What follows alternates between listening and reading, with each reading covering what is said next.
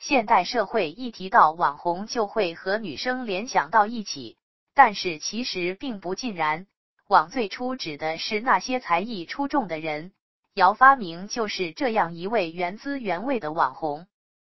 姚发明原名姚微微，是一位苗族的小伙子，重庆人，从事培训木门安装工作。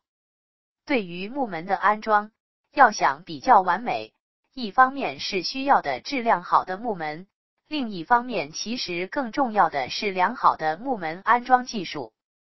木门安装主要有以下几个步骤：准备阶段，在木门安装前，应当准备好地毯，平铺在地板上，防止木门损坏或者是地板损坏。之后，我们要小心拆开包装，取出木门，查看木门是否完好无损，主要观察木门上是否有划伤痕迹。这时候，一切准备工作准备完毕。根据已有的门洞尺寸标准，测量洞口大小，查看门洞尺寸是否与安装的产品相符。特别要注意，安装门框主板时，门框与墙体会有缝隙，要用木楔子把门套和墙体之间的缝隙填补完好。另外，门框装好后，用线锤检查门套是否与地面垂直。门套与门扇是否水平或者处于同一水平面，然后将门套与门洞固定在木板上。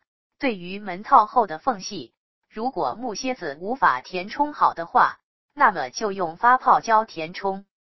安装门框主板，首先，上面我们已经提到装好的木板，它是要放在门套上的，测量水平和垂直后。